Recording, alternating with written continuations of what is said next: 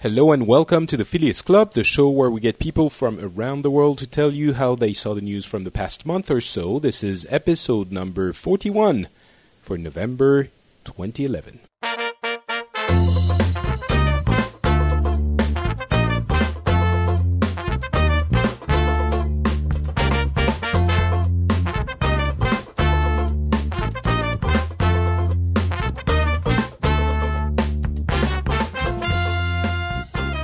Hello, everyone, and welcome to the Phileas Club. This is the show where we gather many, many people from around the world. We tell them we're, we're meeting on Skype at this, on this day at this time, and they show up, and we discuss the news. Except sometimes they don't show up, and we just get Tom. How's it going, Tom? I am the world. so Uh, we were yes. supposed, yeah.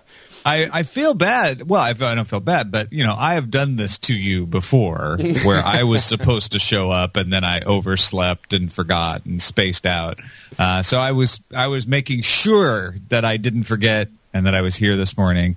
Uh, and I was actually looking forward to, to chatting with uh, with uh, Turki. I, I you know I haven't haven't had a chance to be on the show with him in a while. I always enjoy conversing with him. So I'm sorry he's he's absent. Yeah, Say, you know that that Saudi guy. I always knew he was going to sabotage my my November show. You mean Saudi Taj? Took me a second to to get it there. Because it didn't make any sense. That's Um, yeah, why. pro- probably, possibly. Uh, he might show up during the show. It's happened to him Oh, I hope so. but um, yeah, let, we're, we're not going to count on him, and we're going to have sort of a uh, mini um, mini show. It probably isn't going to be as long as it usually is, and uh, we're still going to have him uh, on the show somehow because we're at some point going to be talking about Turkey Day, except it's, it's spelled different. Except not Turkey Day, but Turkey. So, for those who don't know, his name is spelled uh, with an I at the end, and uh, it's very funny when I get emails uh, t- t- talking about uh, turkey with an EI because I always think about the you know lovely stuffed animal you Americans Mm. eat Tasty, for tasty. Thanksgiving. Um, all right, so we'll we'll get to Turkey Day at some point, and the fact that that name annoys me to no end. But uh, first of all, there's serious things happening in the U. Uh, no, not in the U.S. in the world, and uh, I guess so. For the past few months, we've been talking regularly about uh, the Arab Spring, of course, and the revolutions and all of that. Um, and most of the important events in the world, uh, I feel, have been the continuation of that trend. Um, there's, of course, uh, the the uh, revolution sort of restarting in Egypt. Uh, the Arab countries getting sort of tough on Syria more than I would have uh, expected them to, and I think that that sentiment is shared uh, in many places. And then there's the uh, Moroccan. Can you say that Moroccan? Yeah. sure. elections um, that have uh, that are taking place this very weekend, and, And don't uh, forget the concessions in Bahrain and, and Yemen. that's yeah, absolutely. Um, and and you know, leadership is uh, starting to get eclipsed by the constant, you know, the unrelentlessness. That's also a word I'm not sure exists. Unrelenting, I think, right. Yeah. uh, resolve of the people. So uh, I don't know if we can, you know, let's let's go scattershot and discuss uh, whatever you think is appropriate amongst all of these um, topics, which are very much linked. Um, so I've been talking about this for a few months. Maybe you want to give us your uh, view on it and the way uh, it's been reported on in the U.S. in the past few weeks. Sure. I mean, when you add in the Occupy protests in the United States and also elsewhere around the world, it, it the, the the entire planet is sort of like in the game of civilization when you haven't been keeping uh, your cities happy enough, and all of a sudden they're all in revolt and production goes down, and I mean, it really is a real world representation of that. We have not been keeping people happy. Uh, there there is bad economics, uh, bad economic conditions, and uh, repression, and people are are done with it in all manners of life. So it's Well, it's uh you know you always ask me how is it being reported in your part of the world and i'm a horrible i always respond that i'm a horrible representation of Yeah, that everyone says I that. don't watch television news at all not not at all, not one little bit. I don't read uh, local newspapers except for hyperlocal,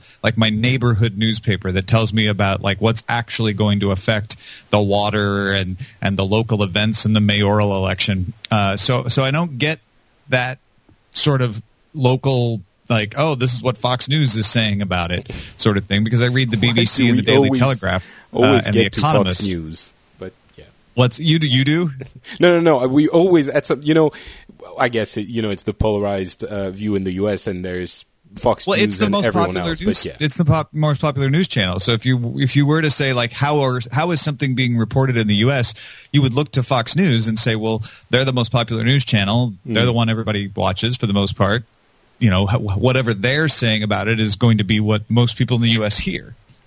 But I guess it is one. But the, don't they have the the way I I see the situation, the news situation in the U.S. is that there's Fox Fox News on one side, which usually have uh, quite an extreme view on things, and then there's everyone else. So sure, Fox News is one channel, is probably the most watched. But if you add up all the other ones, they might combine into something more, um, you know, watched than Fox News alone. Is that or You know, I. I don't know what the numbers are. And Fox News is not that extreme. The, if, Okay. if you take Hannity and Beck, well, Beck's gone, but if you take their columnists out of the equation and just talk about their news, their newscasts are, are, are probably from a perspective, for sure.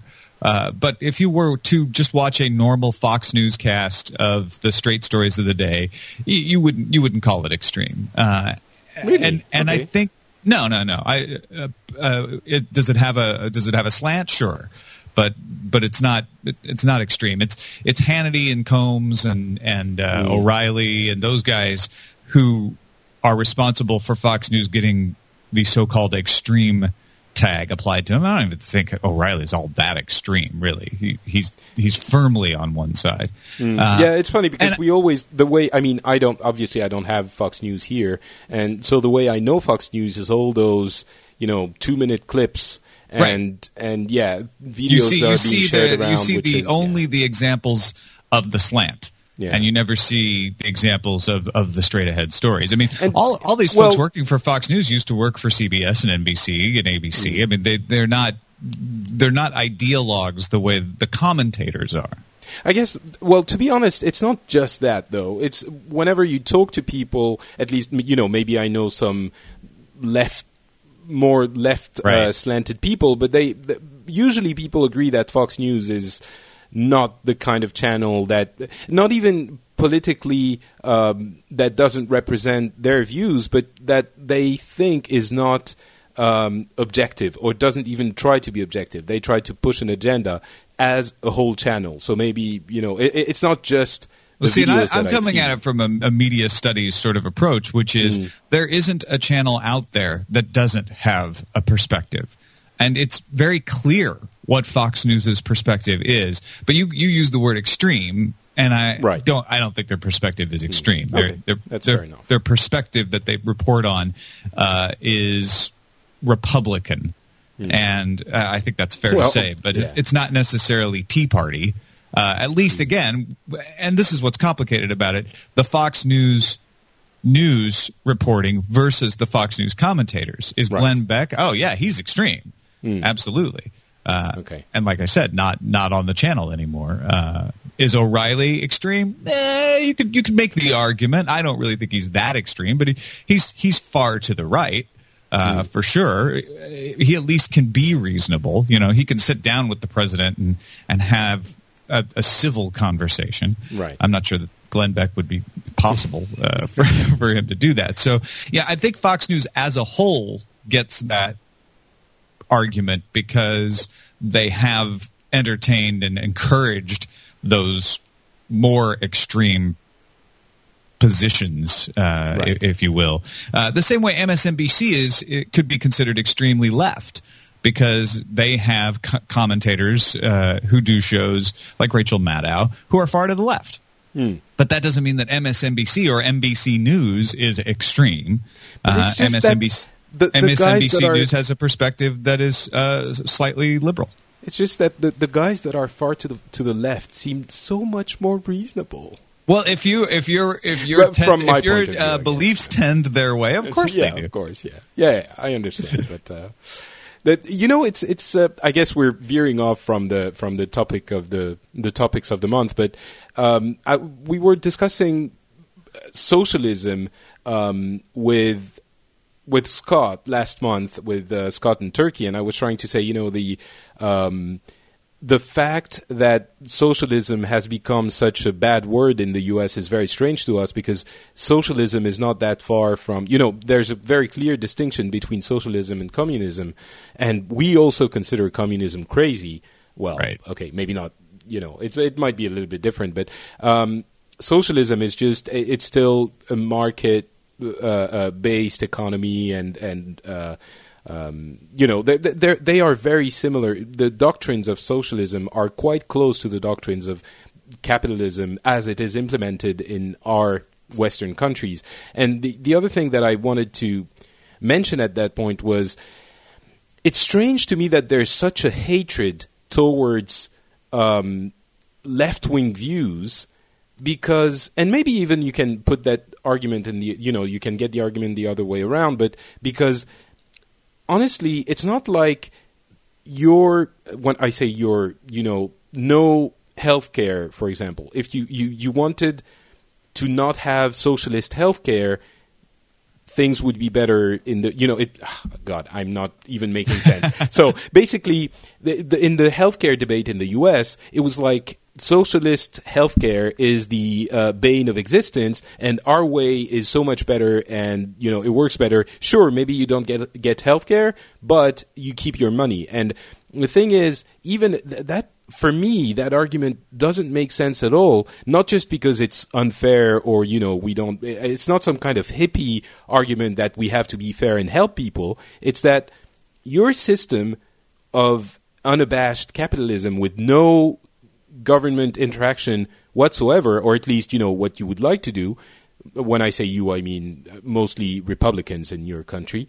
Um, is it doesn't yield better results. Like healthcare costs a lot more in America than it does in European countries, and it doesn't have better results on the country's health. So even the argument that it would cost too much to the country doesn't really stand. And in that sense, I'm bringing it back to the argument about Fox News and, and the left slant and on MSNBC for me, when you look at the at the numbers and sort of you know as much as you can on at the facts, it seems that the reasonable argument is to usually to be made against the views that Fox News uh, defends and that the Republicans defend, um, at least in some areas. And I don't understand why it's being demonized so much. And maybe I'm, I'm not seeing the demonization of the right wing uh, on MSNBC, um, but it exists as well. Uh, do, do, does what I'm saying make sense? Or Yeah, well, the, there's a, a million things going on with what you're talking about. I mean, the reason socialism has become the the naughty word uh, in the United States is because we lost the word communism. All, all the debates in the 80s were pretty much the same as they are now, but with communism in place of the word socialism. But See, communism makes fell, sense. so you couldn't use it anymore. And some brilliant uh, right wing think tank uh, came up with the idea: hey, it's the Union of Soviet Socialist Republics. And we've never been, you know, favor of socialism on our side anyway. So let's let's just push that one as basically the same thing. So they slotted that into the rhetoric. Uh, so that, that that's just a rhetorical trick that's going on, and a lot of so people So when they say fallen for it. socialism, they actually mean communism. Well, they don't mean anything. They mean the thing I don't like. when they were talking about communism in the 80s, they actually weren't talking about communism. They were talking about big, scary, insulting word that I'm going to tar my opponent with. Uh, and that's all they mean by socialism now see, as well. I don't- Because there are so many socialist aspects of the United States government, some of which are criticized by the Republicans and some aren't. Uh, the socialist aspect of supporting corn prices uh, and and continuing to subsidize farming is very strongly supported by the Republicans. Uh, that is entirely socialist. but you would never Yeah. hear them admit to that. It's a it, it's just rhetoric, rhetoric. It's not Mm. uh, it's not based in any kind of fact. Right. I and I so anyway, I think what's going on in the United States is we have reached a fever pitch uh, that was made emblem it was emblematic in the super committee negotiations, right? Uh, we can't even get a committee set up with every advantage to come to an agreement. Uh, they didn't. They didn't have to cut much money, relatively I'm sorry. speaking. I, I don't. I don't know what that is. The super. I'm sorry. That, let me back up and explain. Then the super committee was set up by the president to cut 1.2. Uh, I, I want to say Percent? billion dollars, but I think it was trillion dollars. Essentially, uh, less than five percent of the of the budget. Uh, Hmm. to to cut to find savings and reduce the deficit by a very Okay. small percentage. That must be billions then, because Uh, and the uh, and the super committee was made of equal numbers of Republicans and Democrats.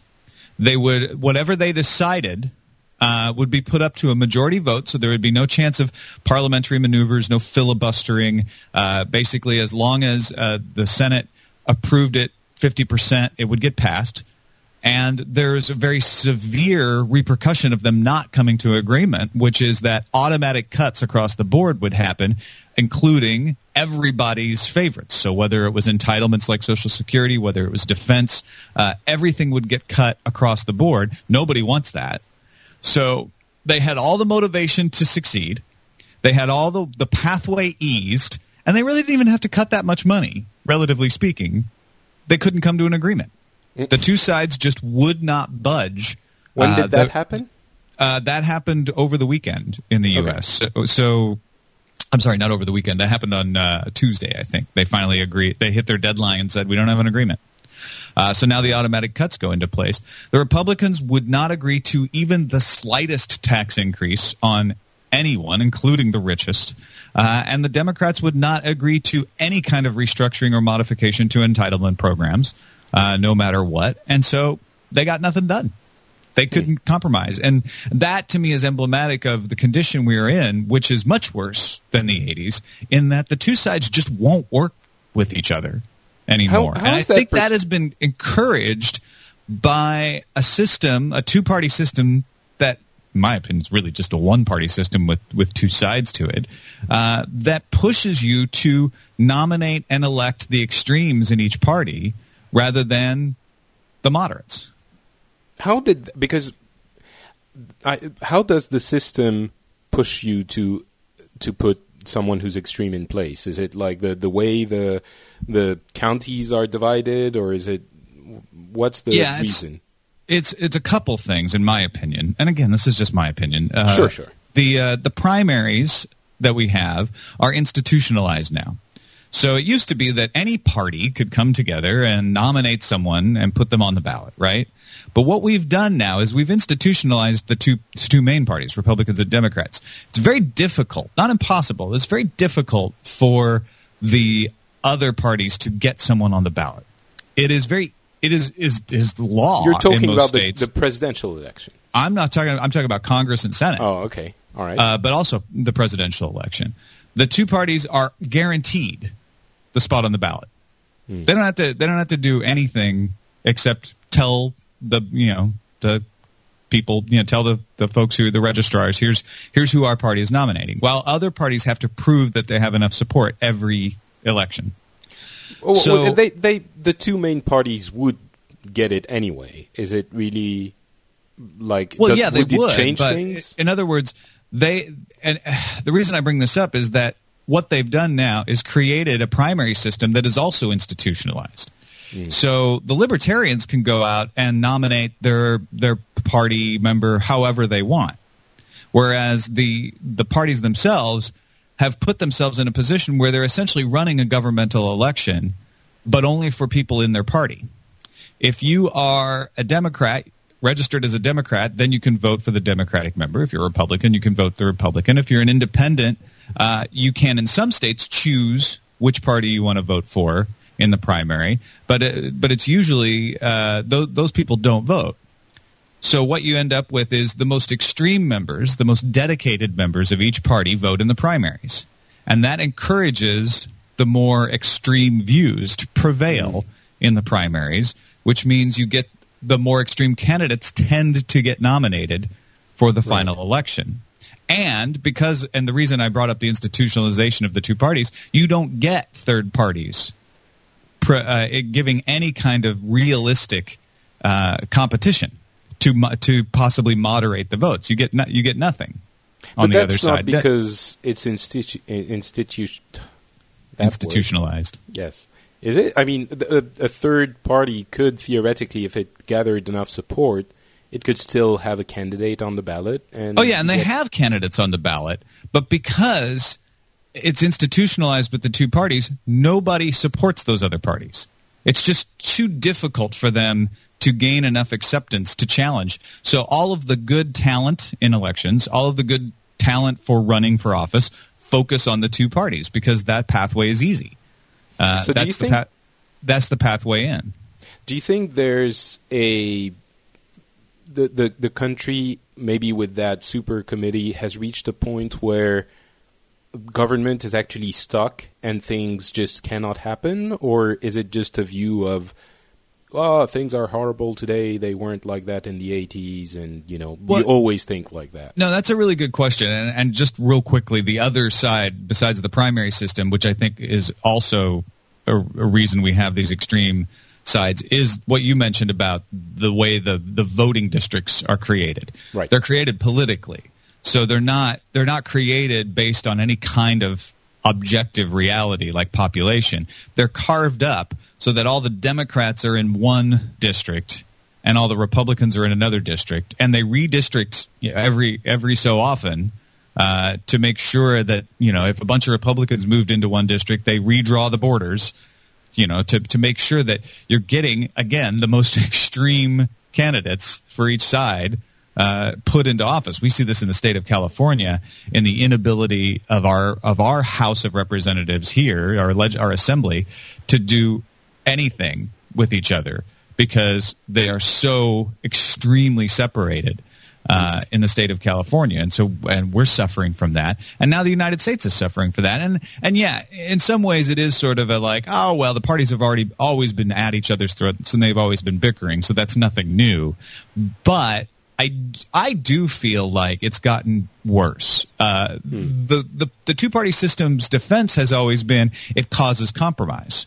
Uh, it, it it may cause a lot of overheated rhetoric, but in the end, you end up with something moderate because the two sides will come to a compromise in the end.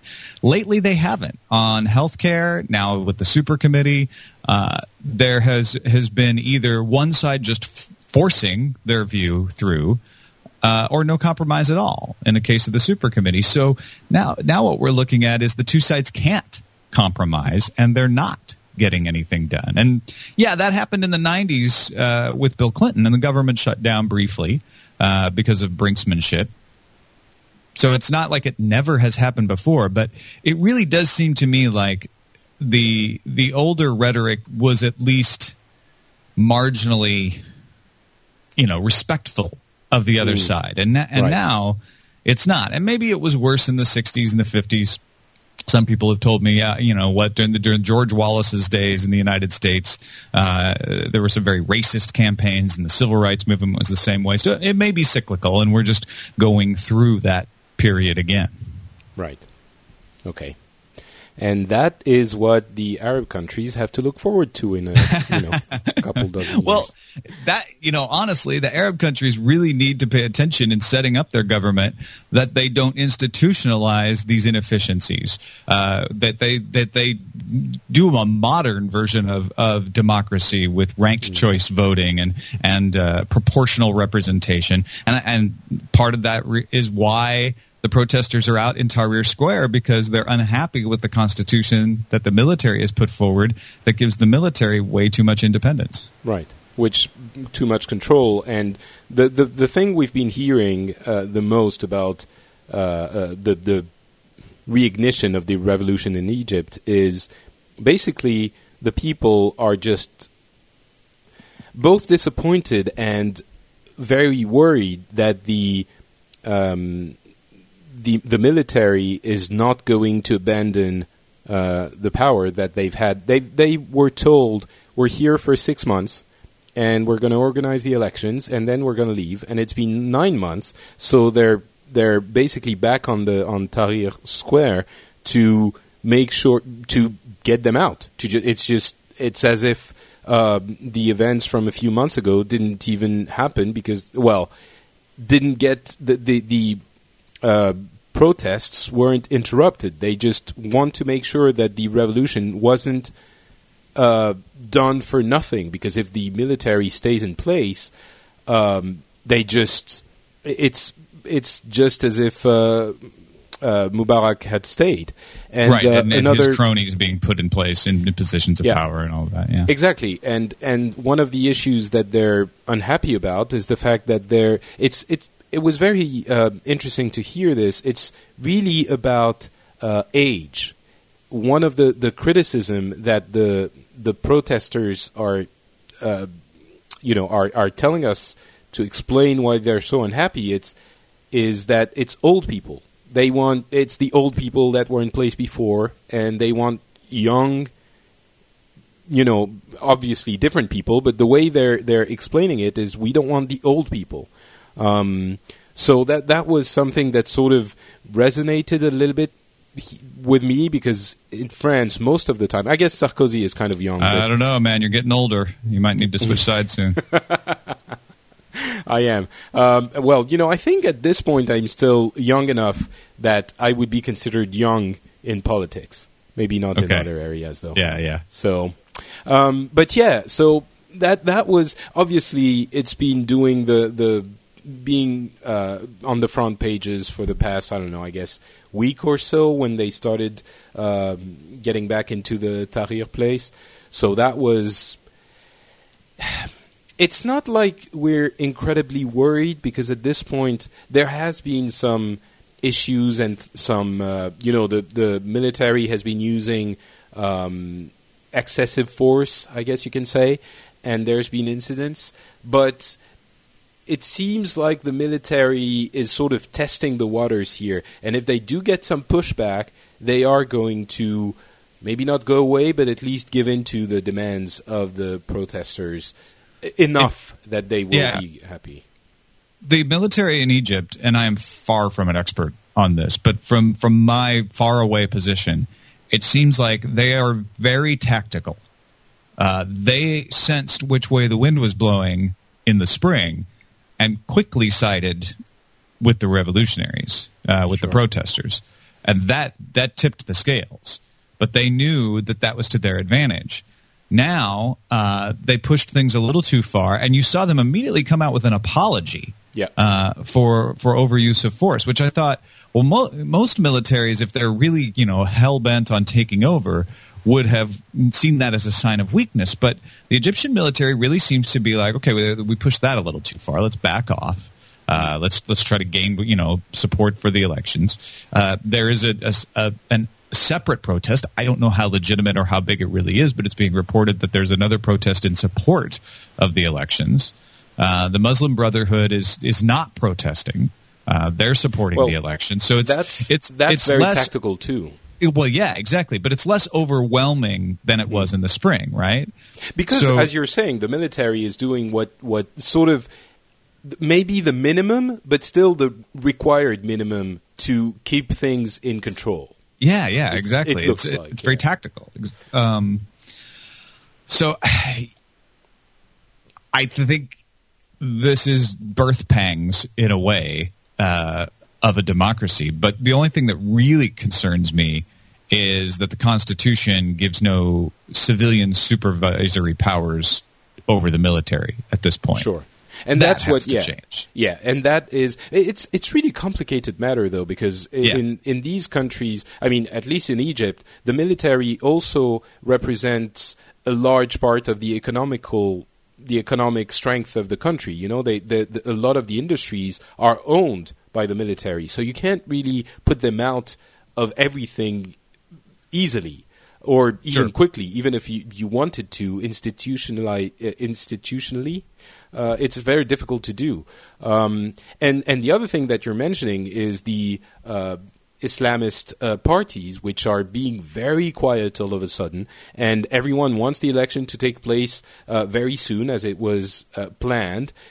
And and the, the Islamist parties have gone very quiet and are just keeping their head down their heads down and and because they know that they will most probably get uh, the majority of the votes. And it's the same thing in Morocco which has been reported on quite extensively uh, in France also in the past week which is the everyone expects uh, the Islamist parties to be elected, and that's no surprise for you know for anyone because in these no, uh, countries it's yeah, and and one of the reasons this is where you know, we, there is sort of ambivalent feelings because in in Egypt, one of the reasons why the military is holding on to the power and making things a little bit muddy is that they know that the Islamist parties will get into power once the elections actually uh, happen.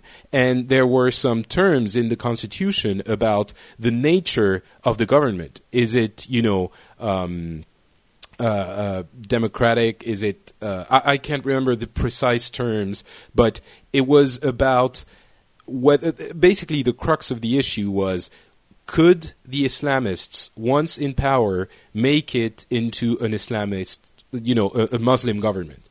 And mm, in Egypt, yeah, a religious state, right? Exactly. Um, and, and the, the, the the military doesn't want that to happen. So, in that sense, coming from at least from France, where we're all you know atheists, uh, uh, luddites, we we see this as okay. Of course, we want democracy and freedom, but on the other hand, if the the Islamists get into power, what's going to happen to that democracy and freedom? Now, it seems like the government should represent the population, and obviously the population is going to vote for them. So there's really nothing you can do. You can just hope that the the, the system is going to evolve and the democracy is going to evolve into something uh, more, you know, that that tends towards freedom rather than oppression. But it's still a concern, I guess, is what I'm saying. And it's it's being mentioned sort of in a hush hush way in in even in the French media. You know, we're not coming out right saying, "Oh my God, Isl- Islamists are going to." take over the governments in these countries, but it's still being mentioned with concern, I guess. I, I, think in the United States there are probably some outlets that are saying that Egypt is going to be taken over by uh, Islamic extremists. Uh, I, I, don't I don't hear it myself, but I see enough people in conversations on things like Google Plus and Twitter saying it that it must be out there. It must be being pushed right. out there because while it is a concern, it's it's not it's not far it's far from a foregone conclusion. And even if an Islamist party gets in control, that doesn't mean an extremist government is immediately taken hold. I mean, Morocco just elected an Islamist party and everyone thinks that it was it was good because it's not the party that the king wanted, right? Yeah, so absolutely. It, it, it just you know, I mean, yeah, the Republicans and Democrats in the United States could be considered Christian parties because they espouse, you know, uh, most of their candidates go to church and espouse Christian beliefs, but they're not extremist religious parties. Uh, well, I so think in the in the case of depends. yeah, I think in the case of the uh, these governments in the Arab countries, you would expect the parties to enact laws that are, you know, that that follow principles of the Muslim faith. In that sense, they would be more religious parties than I guess there are a couple. You mean like uh, like some parties in the Western world want to uh, enact abortion laws based on their religious beliefs? That's what I, w- I was sure you were going to go to, because it's accurate. But I mean, there are a couple of sticking issues in the West that are, yes, probably it's certainly more secular by, in the by, West. Yeah, than, exactly. Yeah, I, w- I will grant you that for sure. Mm. But uh, yeah, so the the the the feelings towards these are very ambivalent. So because on one side we want freedom for them, but on the other side, if if by the freedom they they they acquire, they go and elect a sort of gov- oppressive government, or that could become oppressive, or at least restrict freedoms. it it's sort of difficult to accept as well. So, but but Well, it's there's still, a secular example of this in Russia, in what way?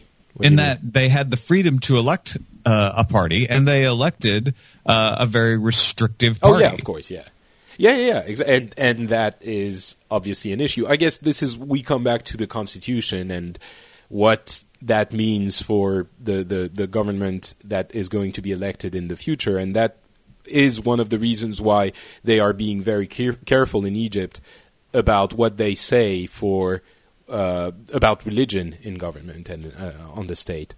Um, and I guess it, one of the things that was very surprising, not very surprising, but, but, but somewhat surprising, um, was the way that the Arab countries are dealing with uh, the issue in Syria.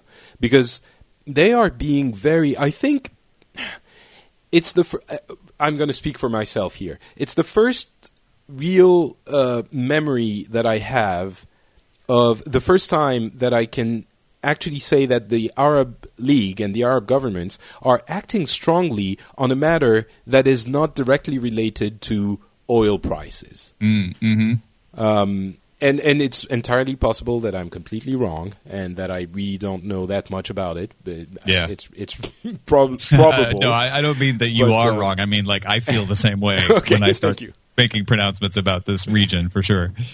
But um, yeah, at least the way we're, we're discussing it here is it's almost like okay, should we do something about Syria? Should we like what can we do? Like economic sanctions? Should we do this or that? Of course, we're not going to send men uh, on the ground. Although now this is sort of almost being discussed with a buffer zone with Turkey and things like that. And then all of a sudden we turn around and it's like, oh, so the Arab League is taking care of it. All right, uh, cool, excellent. Go ahead. Uh, it's your, you know, you do it. Yeah, oh, I, I feel the same way as you. As far as you know, I I, I don't want to pretend to understand all the undercurrents uh, and the stories behind the story in that region, but it seems to me that the various protests that began in the Arab Spring have had an effect on the governments in the Arab League. And it seems to me they're looking at Syria saying, You are n- a bad example right now. uh, we need you to keep your population under control because we don't want this to spread and get worse in our countries. Uh, so we're going to put the hammer down on you. Oh, so you think the reason is they want the the revolutions to stop? So they're like, all right, you now you do what they say because they're not gonna they're not gonna go back home, obviously, and Yeah. then everyone's happy and we can you know keep doing what we do. I, I think there's an element. Obviously, it's it's a very complex motivation that drives them. But I think an element of it is if you mess this up in Syria, it could spread and get worse. Well, and where can it spread though? I mean, it's pretty much sure you have countries where you know you don't exactly have the freedoms uh, or the freedom of the Western world still Sure. in the Arab countries, but it's not like you have horrible dictator tyrants at this stage. I don't think you know it's still more or less no, maybe but, not uh, I mean, democratic, look- but Yeah, you you look at Yemen, you look at Bahrain, you look, you know, you look at some of these these other countries that are now having their own protests. Look at Morocco. Uh, Sure. They're mi- they're they're mild by comparison with Egypt, but they're bubbling up. And Saudi Arabia is looking at its population, you know, with a kind of wary eye, like you you you are you have no reason to protest, right? if only we had someone from that land to, know, to I inform us need on Turkey that right situation. All right. Um, yeah. So I guess it's it's still you know the main conversation in most uh, newscasts, and it's it's been uh, the case for a few. Um, for a few weeks and a few months, obviously, but I think at this point we're reaching at least the view we have of Syria. It's like it's just a matter of time now. There, there's no way they can keep it keep it up for a long time, especially with the Arab League being so forceful on the issue. So, and as you were saying, Bahrain and you know all the countries where you had a strong dicta- dictator have been more or less dealt with by their population, and Syria is the last one. And after that, so of course you're going to have elections with probably uh, Islamist parties, but it's we're reaching the end of that very tumultuous year, and the result is probably the best one we could have hoped for. I think. I suppose so. Yeah. Uh, I mean, we could always hope for even better, but Um, but probably sure the best how. we could expect. Yeah, well, uh, you know, at this stage, I don't know really what we could have reasonably uh, hoped for other than this. Utopias. sure. um, and that's yeah, that's pretty much the the, the largest uh, part of the uh, of the news. Um, Well, in the United else is- States, the large part of the news is how great Black Friday was for the economy because people spent a lot of money, and how the NBA has now reached an agreement and may start playing their basketball season again starting on Christmas Day. All right, so you have to explain this to me. Um, I've sort of been hearing about the fact that the NBA was basically disbanded because uh, players were being. That, that's the way I, I sort of gla- uh, glanced at the news and the way I understood it. Players Yeah, were being super greedy, and the NBA started negotiations. And when they saw it was going nowhere, they were like, "Okay, you don't want to do it? Fine, you're we're disbanding. That's it. No more NBA. Bye." Uh, well, no. Think uh, to put it in terms you can understand. Think of the NBA as the Metro, uh, and the players in the NBA as the people of Paris, uh, and the owners of the NBA and the and the workers came to a disagreement, and there was a general strike Okay. because that's what happened. It was a strike.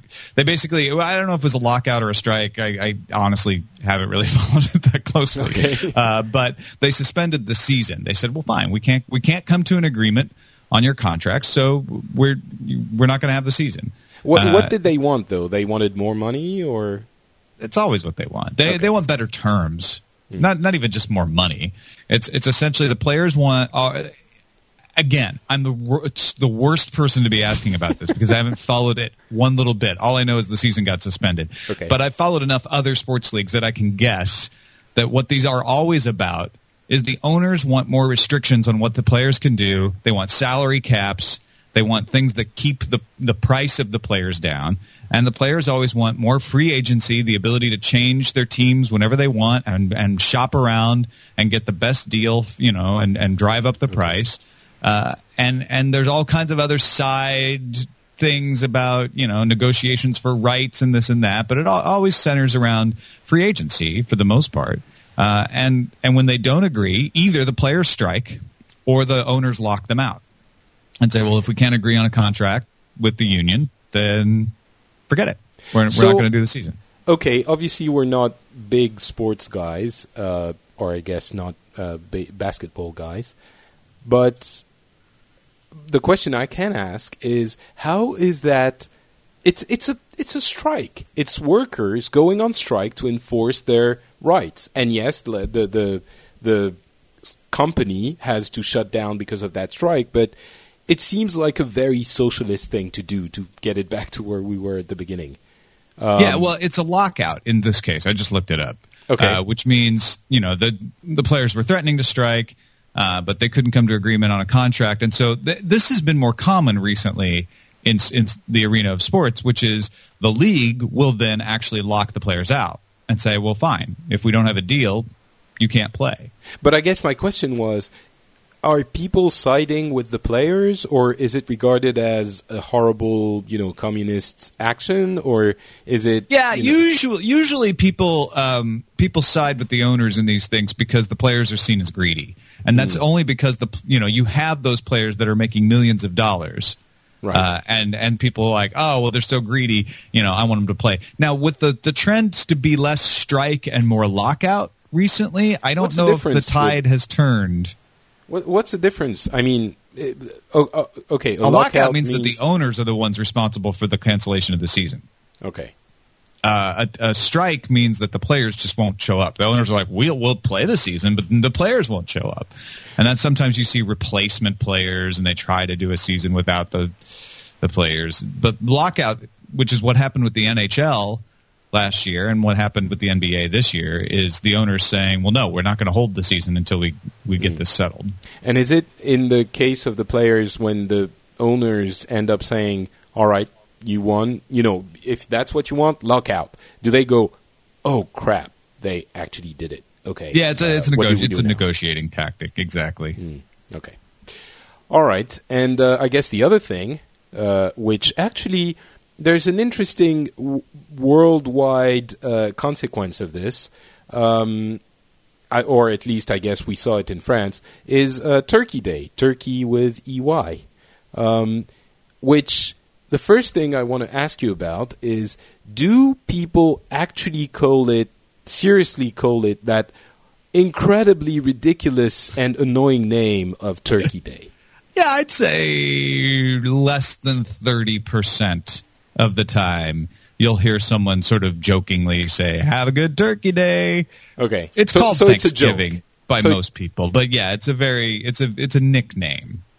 and people call it Turkey Day as a joke, like "haha, it's Turkey Day." Yeah, yeah, yeah. okay, yeah. that's fine then. Okay, in that case, I am not annoyed as It's not the official name and and most people say happy Thanksgiving. okay. They don't say happy, uh, you know. So this is this is something that you became aware of in, in France. They were they were covering Thanksgiving or No, no, no, no. Actually, well, we've you know we all obviously we've always known that you guys in the U.S. have this holiday called Thanksgiving, and interestingly enough, it's probably largely due to the fact that every single TV shows portrays it somehow, especially uh, sitcoms. You always have the Thanksgiving, you know. So we actually know about that tradition. We would know that you have Thanksgiving and it's a holiday, you know, where you eat turkey, but we actually know a lot more of the social significance of that of that holiday because of the TV shows. Uh, Interesting.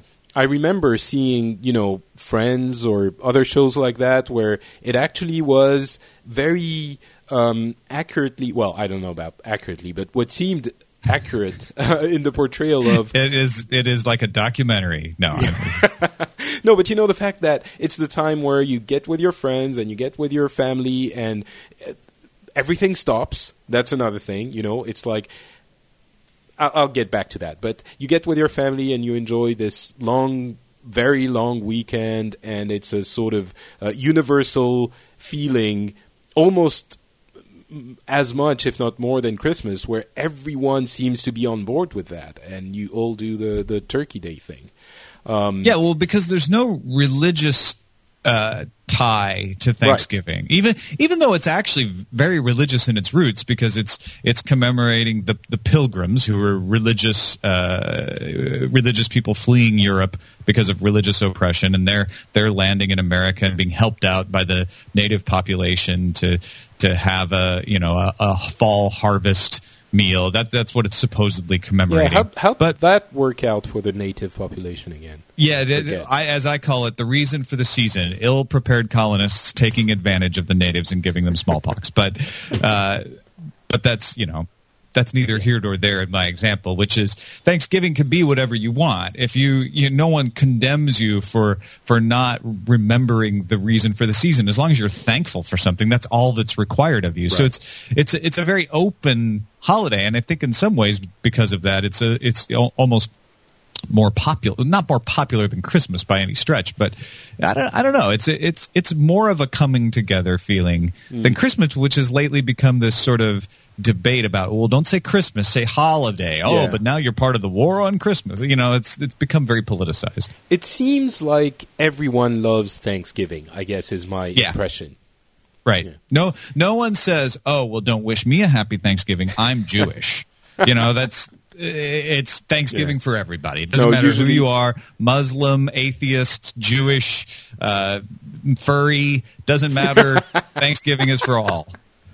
I guess the, the the only people that would say "Don't wish me a happy Thanksgiving" would be maybe the French or maybe everyone who's not Well, American. yeah, right. But but we also wouldn't do that. It's, it's like, oh, well, what? you're not you here. don't think I'm worthy of your wishing me a Thanksgiving? I'm very thankful for you, Okay. Patrick.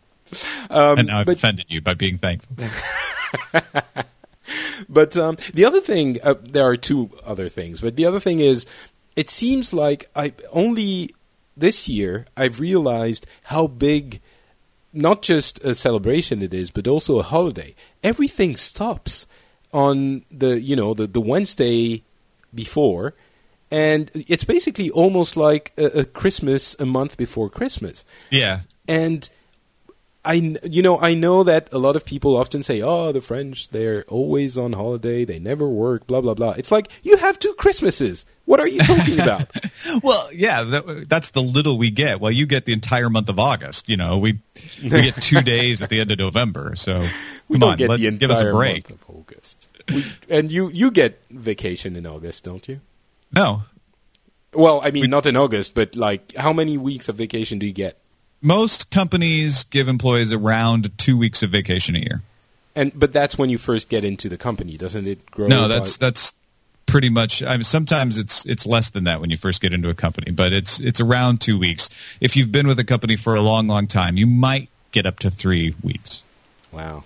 Okay, and is the week of Christmas separate from that, or if you want to be off for the week of Christmas? you Usually, you're given the 25th off uh, uh, separate from your vacation. Sometimes you're given the 24th off, uh, and you're given the first off.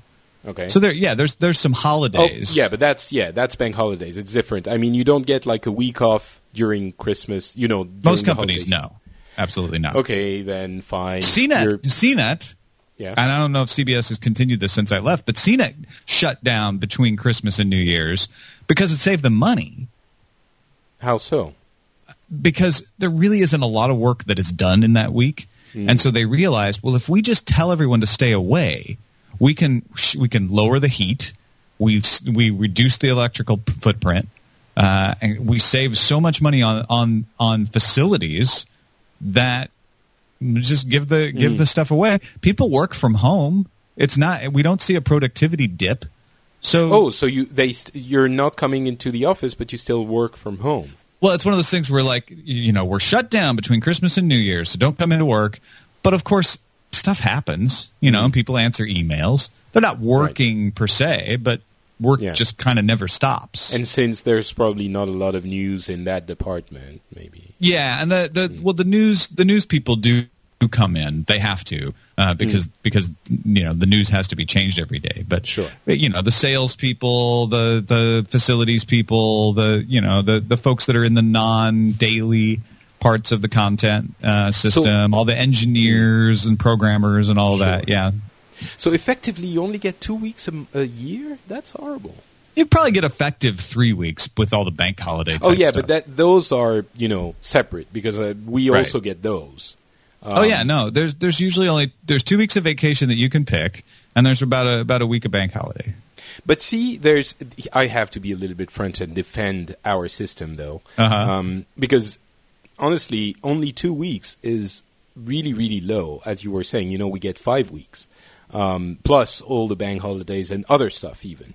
Um, but on the other hand, we still have a lot of you know we still have the same amount of work to do. So there are many studies that show that the French are actually more productive in these Are hours these that French they do studies? work. no, well maybe, but um, it's. I mean, there is more. You know, we still have the same amount of work to do. It's not like Yeah. magically a car doesn't get you know gets uh, built faster because you have less.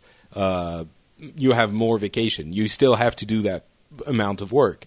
Um, I don't know. I guess there is. I'm going into assumption land, so I'm going to stop. Um, Well, going to. the dirty little secret is that you give people time off, but you don't reduce their workload, right? I mean, we were all talking about that earlier this week at TWiT Hmm. when we did two extra episodes of Tech News Today, and we recorded iPad Today early, and like all of our Thursday and Friday shows, we recorded them earlier in Yeah. the week. So essentially, I mean, it it wasn't quite the same amount of work as we would do. But essentially, we weren't. We were just stacking up all our work at the beginning of the week so that we could take two days off. Yeah, exactly. That's the kind of thing I'm talking about. And it's not, sure it was it it wasn't the same shows, and and you know TNT was like you had the uh, uh, email, I mean uh, incoming special and uh, stuff like that, but. It, it's you still manage to produce the same amount of shows, so you effectively. I mean, I guess my qu- if I had to put this into the form of a question, it would be: Is there it's I'm answering my own question because I know the answer. There's a lot of stacking of slacking going on in every office in the world, and Sure. I'm guessing that probably in France, since we have, let's say, I don't know, 20 or 30 percent more holidays, we get 20 or 30 percent less slacking because we have work to do. So No, you just you just organize your slacking better and have it have it done on official days off. exactly, yeah. yeah, I, I I also think there's there's something to be said for the mental break of knowing you have days off. Hmm. You know, it refreshes your mind much better than sort of just slacking off slowly, you- where you, where you kind of feel slightly guilty that you you know it's it's better to give people time off and let them refresh their brain, even if they have to do a lot of work to prepare for it. Uh, anytime I go on vacation, when I come back, I'm I'm absolutely in a different state of mind than I was when I left. Sure. Because I've given my brain a chance to reset. And I, I think that's undervalued by I think- companies. the U.S. has this Protestant work ethic still, this tradition of if you're not working, you're lazy. Yeah. And I think what you're proposing is more holidays for the workers in the U.S., and that's a socialist uh, view. So you draw your own conclusion. Well, it depends. Do I want the government to mandate the holidays, or am I saying that businesses should determine on their own that it is in their best interest to give their employees well, more days off? I'm sure it's the case now. I'm sure if your employer wanted to give you five weeks of holiday, they would. They could. It's not like the government would well, you come know, in and C- CNET "That's actually illegal." was CNET was very unusual in that respect. Like I mentioned, they shut down between Christmas and New Year's, which a lot of companies. In fact, when CBS came in, they immediately said they weren't going to do that, and everyone complained, uh, and they relented. I like the the microsecond pause between everyone and complained. It's like everyone complained. Yeah, and and so they reinstituted it. They said they'd review it each year to see if it was still worth it. But what CNET also did that CBS got rid of, CB, uh, CNET would give you an extra week of vacation if you kept your vacation balance less than 40 hours. And again, the reason for that was it cost them money on their balance sheet to have all this vacation because when you quit or if you were laid off, they had to pay out all that vacation. Right. So it was in their best interest again to encourage you to keep less than 40 hours on the books. So you uh, you would get 3 weeks of vacation a year at CNET if you kept your vacation balance less than 40 hours at the end of every year. Oh, interesting. And see, uh, I guess I'm getting back to the it doesn't cost, it's not more efficient to do it like this because it's not like your country has a perfect budget balance. You know, you're also heavily in debt and you also have a budget that is absolutely not balanced. So I'm not sure But that's the the, government. I mean, vacation time doesn't necessarily have an effect on on how responsibly the government spends its money. I I'm not sure it do, it doesn't because you pay if you take more vacation, you get you know the, it's a more taxing uh, environment for the companies because they get less. You know, I'm sure that what the people would what the um, right wing would say is if you give people more vacation, you would get less work done and it would be more costly for the companies. Isn't that the reason you don't get more vacation? Yeah, but I don't think that has to do with the budget deficit. Uh, it's a pretty indirect line from one to the other. I, mean, Yeah, I suppose you could say that giving more vacation might improve the economy because it would improve productivity, or vice versa. Uh, Well, that's exactly and, what and it if you have a better economy, you have. But the, frankly, the budget deficit is caused by uh, the recession in, in 2008 and, and a limping economy. I don't. I don't know that. Wh- what I'm really saying is it's not like it's not like because of eh, of course it's easy to single out this one uh, thing but I'm I'm talking as a general societal direction that you're taking which is more to the right than what we do in, in Europe and in France in general um, it's not like society is working so much better that this is a clearly superior way of approaching Oh, sure, sure. You no, know, it doesn't that- prove it Yeah. the other way. Absolutely. That's- that- I I mean, guess the that's my argument point. is We're that roughly- we have the argument is that the United States is more productive and more innovative than other countries. We could argue whether that's true or not, but that That's usually the assertion is, well, look at the United States. We have the most efficient, productive, and innovative society.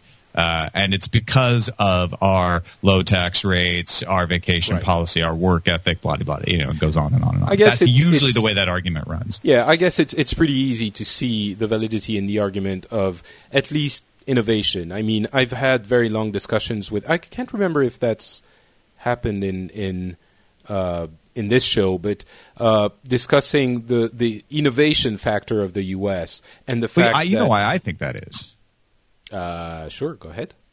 Uh, because all of the crazy people left Europe and came to the United States. And crazy people are more innovative by nature because they're willing to think like crazy people instead of rationally and say, "Oh, well, that's that would never be possible."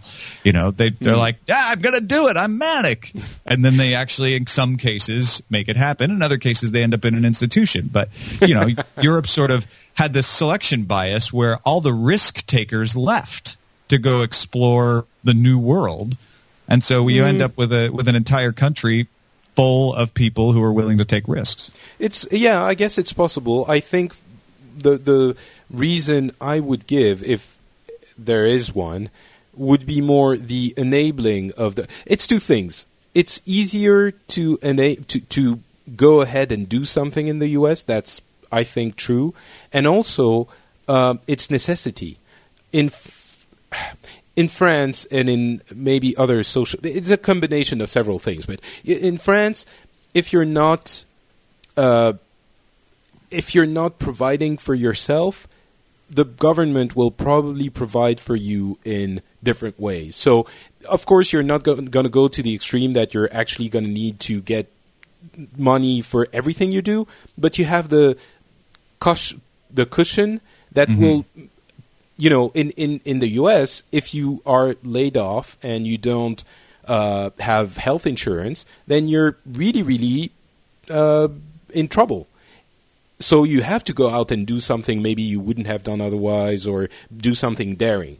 Um, I kind of feel like that argument can work the other way too, though, which is well, if I have yes. the safety net, yeah. I may quit my job to pursue my crazy idea because I know I have yes, a safety but net. But if I don't, I'm going to stay in my mm. boring job doing my boring things because I'm worried that I would get laid off and lose my health insurance if I yeah. risked it all to pursue my crazy idea. I think in theory that's true. I think, but in in reality, it doesn't really happen. I mean, uh, it's very easy to do generalizations, but I seem to to to see that in reality things usually don't work out that way.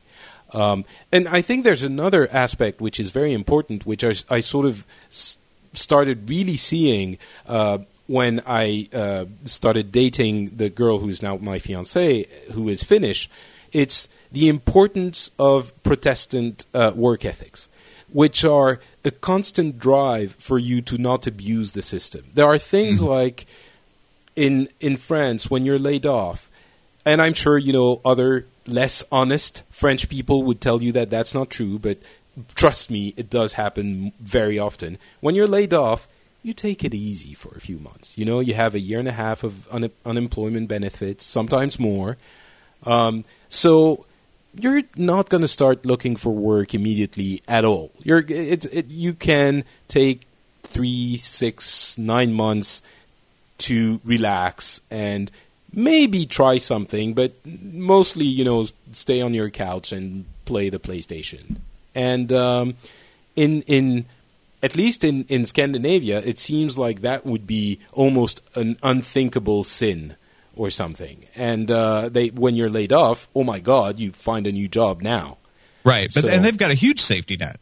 Oh yeah, even big, even larger than ours. I mean, in in Scandinavia, they have they are even more socialist than we are in France. And I was wondering why does it work so much better? And I think one of the elements of the answer is that Protestant work ethics thing. So. Yeah, it's a well, it's a culture, it's a cultural thing. And I, I, I don't know if it's because of weather, but more the more northern you are in the in the northern hemisphere of, of the world, anyway, the more northern you are, uh, the more likely you are to to have that that driven work ethic, and the more southerly you are. Uh, the more likely you are to have a, a, you know sort of embrace life and enjoy things uh, ethic. Yeah, and it's I guess it does make sense, right? It's like you're if you don't you know work too hard in in I'm going to say hot. Spain, but it's hot and you're no, but you're comfortable anyway. You know, it's hot. Yeah, you're right. going to. you don't have to worry about some- putting provisions aside for exactly, the winter. Yeah, exactly. yeah, Whereas in in the north of Finland, if you do that, come, winter comes and you dr- die frozen and uh, hungry. Yeah, so. exactly. You know, it's but it's very difficult for me to accurately judge which one is better because I really, really think that it's important for everyone to enjoy their life. And I don't think that Right. even if you have a job you love, which is my case, it's it's if if I just had two weeks out of the year where I could do something different on that day, I think I would be somewhat unhappy. And is worth is is life really worth living if you're not gonna be happy? It's like that calorie diet where it's like, hey, you'll live a long time if you restrict your calories to this really low amount. And you're like, yeah, but I'll be miserable. I'll be hungry all the time. I guess it is. And on that note, I'm going to McDonald's. um, all right. La- last thing I-, I wanted to mention about uh, Turkey Day. Boy, we veered off of that uh, topic quite a bit. well, this Phileas Club is not Turkey Day because we haven't had turkey on. However, in France, uh, we did have Black Friday, kind of. Oh, it oh, was- really? Well, not exactly. So here's what's happening. You obviously have had Black Friday forever. Pretty much. I mean, it's, it's really only been in the past decade or less that it's Hmm. blown up as huge as it is in the U.S. now. But but it's always been there. It's all, the, the day Right. after Thanksgiving has always been a, a shopping day. And we didn't really you know that's the kind of thing that we don't even we didn't even really know back then you know 10 years ago. And the reason why we're so aware of it now is that you have a lot of very successful uh, companies that have web stores. And they do these promotions in the US and of course it's a uh, somewhat centralized uh, administration of the store. So they're like, okay, we're gonna gonna have that much off of these and these items in the in the store in the U.S. Let's do the same everywhere. So we actually have lots of pretty cool deals going up on the websites. Interesting. Um, in France too. So we effectively have a portion of your Black Friday without, I guess, the portion that doesn't involve, you know, be being noir. trampled. Um, I'm sorry. It'd be noir, right? Vendredi Noir. Oh, I feel like that's yeah. Vendredi Noir. I feel like that's something, some important date in history or something. Well, And it if is it's fun. not, Well, Black Friday is named after the the, the Black Friday in the stock market crash, which I always Oh, well, there you go. I There mean, you that's, go. that's what Black Friday originally refers to is is the stock market crash in the twenties. yeah, yeah, yeah, exactly. I knew that rang a, rang a bell. Yeah. So that's fa- a fantastic name. So uh, explain to me this: how do how is it?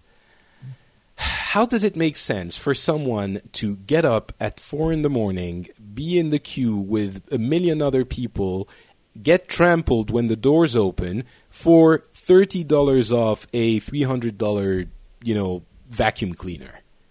It doesn't. It goes back to what I said about all the crazy people left other parts of the world and came here. Uh, I mean, and it's not even four in the morning anymore. It's midnight. Tons of stores were open at midnight. In fact, I saw the madness beginning to descend on Thursday night. I was up sitting on the couch next to Eileen.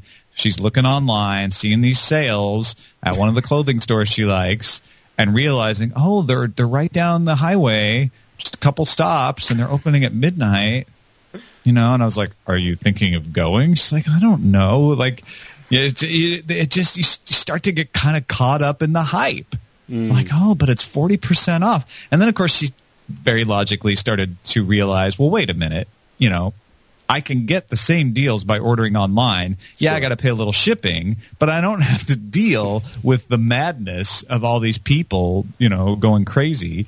Uh, but it it sucks you in. I think I think it it's not so much the savings and the deals as it is the spectacle of it, right? I mean, you you get to tell the story of how you were there with all these people. It's like an event. And you get to talk about, and I got this, you know, amazing. I got this five thousand dollar TV for two thousand dollars, or you Is know, it- I got this. So, are the deals really that good? Because if it's if it's that these kinds of prices, I can understand it. If it's well, you know, you know what they do is they'll they'll make a crazy deal, like a thousand dollar five five thousand dollar TV was a horrible example, a thousand dollar TV for two hundred dollars. I, I saw that deal. Okay, but they'll and have, they have five two of them. them. Yeah, right. exactly. So only, and that's why people go and get in line because you have to be the first in to Mm. get the five of those that they have on hand. It's all loss leader, right? They have these limited deals Sure. that get you in for the, the more regular, like 20%, 30% off everything in the store. That seems like something I would never do. But uh, who knows? Have you ever done it? You know, when I was a kid, we always went to Famous-Barr, which was a department store in St. Louis. Very They opened at the yeah. un, un, the crazy hour of 7 a.m. Uh, and we would go and go to the. They'd take one whole floor and turn it into like an animated winter wonderland. Uh, so as little kids, we'd go through there and we'd we'd see visit Santa at the end and get some toys, and then my mom would go shopping. So Okay. that that was that was Black Friday in the seventies and, and early eighties. Uh, now that it's become this crazy thing, I I've never done it. I've never done the like go to the store at four in the morning. I've never gone out. I I don't think I've even gone shopping on Friday in probably twenty years. Uh, on, on that Friday, that particular Friday, and yesterday I I set out not to spend any money all day because we didn't leave the house except to take the dogs for a walk. I did spend four dollars because I got to the end of my uh, Walking Dead comics that I've been meaning to catch up on, and so I had to spend. I had to buy the new one. Yeah, that, I think Um, so I made one fair. online purchase that was in no way related to the sales, but yeah, I, I Was I it like a rule? You you said to yourself, "I will not spend a single dollar on anything," and Nah, if we it don't wasn't. It wasn't any, that quite. It wasn't quite that dogmatic. I just I I planned ahead, bought groceries so that we wouldn't have to go anywhere. We could just like chill at home, which we never get to do. Uh, and then I realized in the morning, like, hey, you know what? I won't have to spend any money today. Hmm. But then I did. okay. I had to spend two ninety nine for the new Walking Dead. What did you think, by the way? Oh, I, I love that comic. Um, the comic far exceeds the television show, in my Oh, opinion. thank you, sir. I've I've had a. I actually I think I commented on a comment you did on uh, on Facebook or something. Yeah. Um, a few weeks ago, I made a comment on Google Plus about the fact that the Walking Dead. Why we're veering away from uh, the Phileas Club, but that's okay. We'll keep it short and then we're done. Welcome to the TV licious. But um, I said that the, the, the first season of the TV show was great, except for the last two episodes. So basically, two thirds were really good, and the the the beginning of the second season really was basically like a subpar zombie movie on TV, Yeah. and that was so so so much you know, so not as good as the the comic, which is incredible. That I was uh, inviting everyone to read the comic, and because it was so far better than uh, than than the TV show.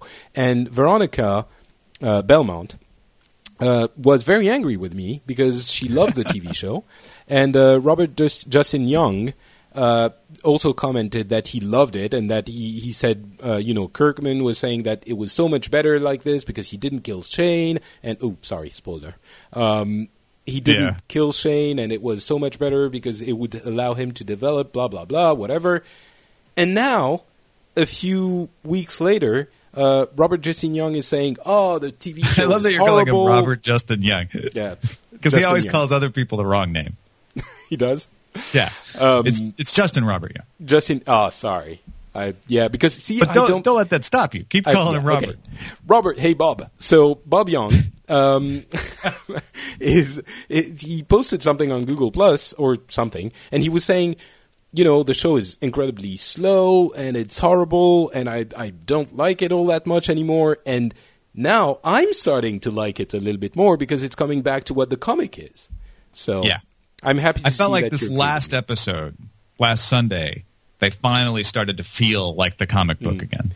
because it's really a, a comic about people, not really about zombies. So, and the TV show was becoming about an adventure thing, not a a a relation thing. Well, the rela- it was all about relations, but they were really boring relations that, Yeah. w- that were entirely predictable, Yeah. not not groundbreaking. Like, okay, different people have been thrown together under extreme stress, and how will they react? Which is what I like about the comic. Agreed.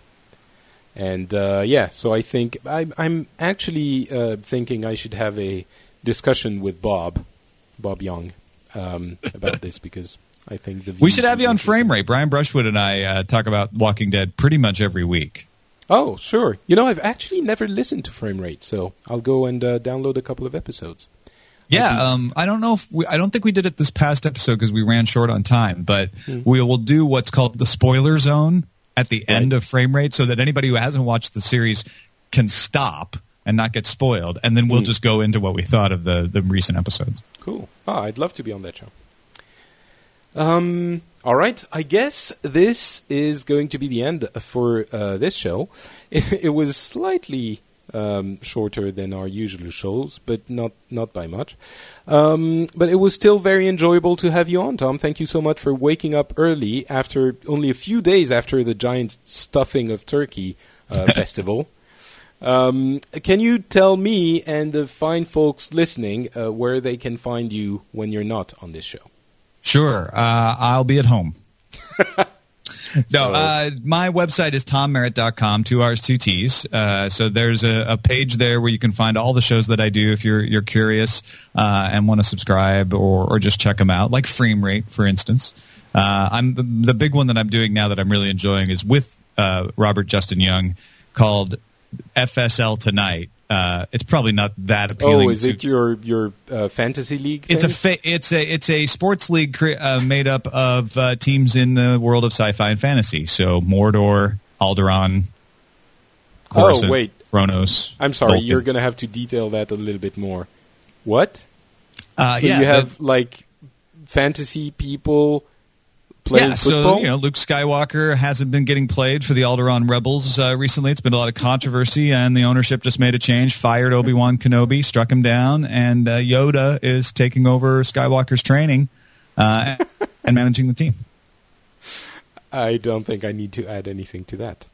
Yeah. Uh, and That's the at one, FSLtonight.com. So tommerritt.com and uh, on Twitter, uh, go to Tom Merritt on Twitter and you can find out what my actual Twitter name is there. The mystery will be uh, very enjoyable for you. Uh, well, thank you very much. And uh, to everyone listening, I will uh, thank you also for listening to the show. And I will tell you that we will be back at the end of December for a new one. So please tune in. Talk to you soon. Bye.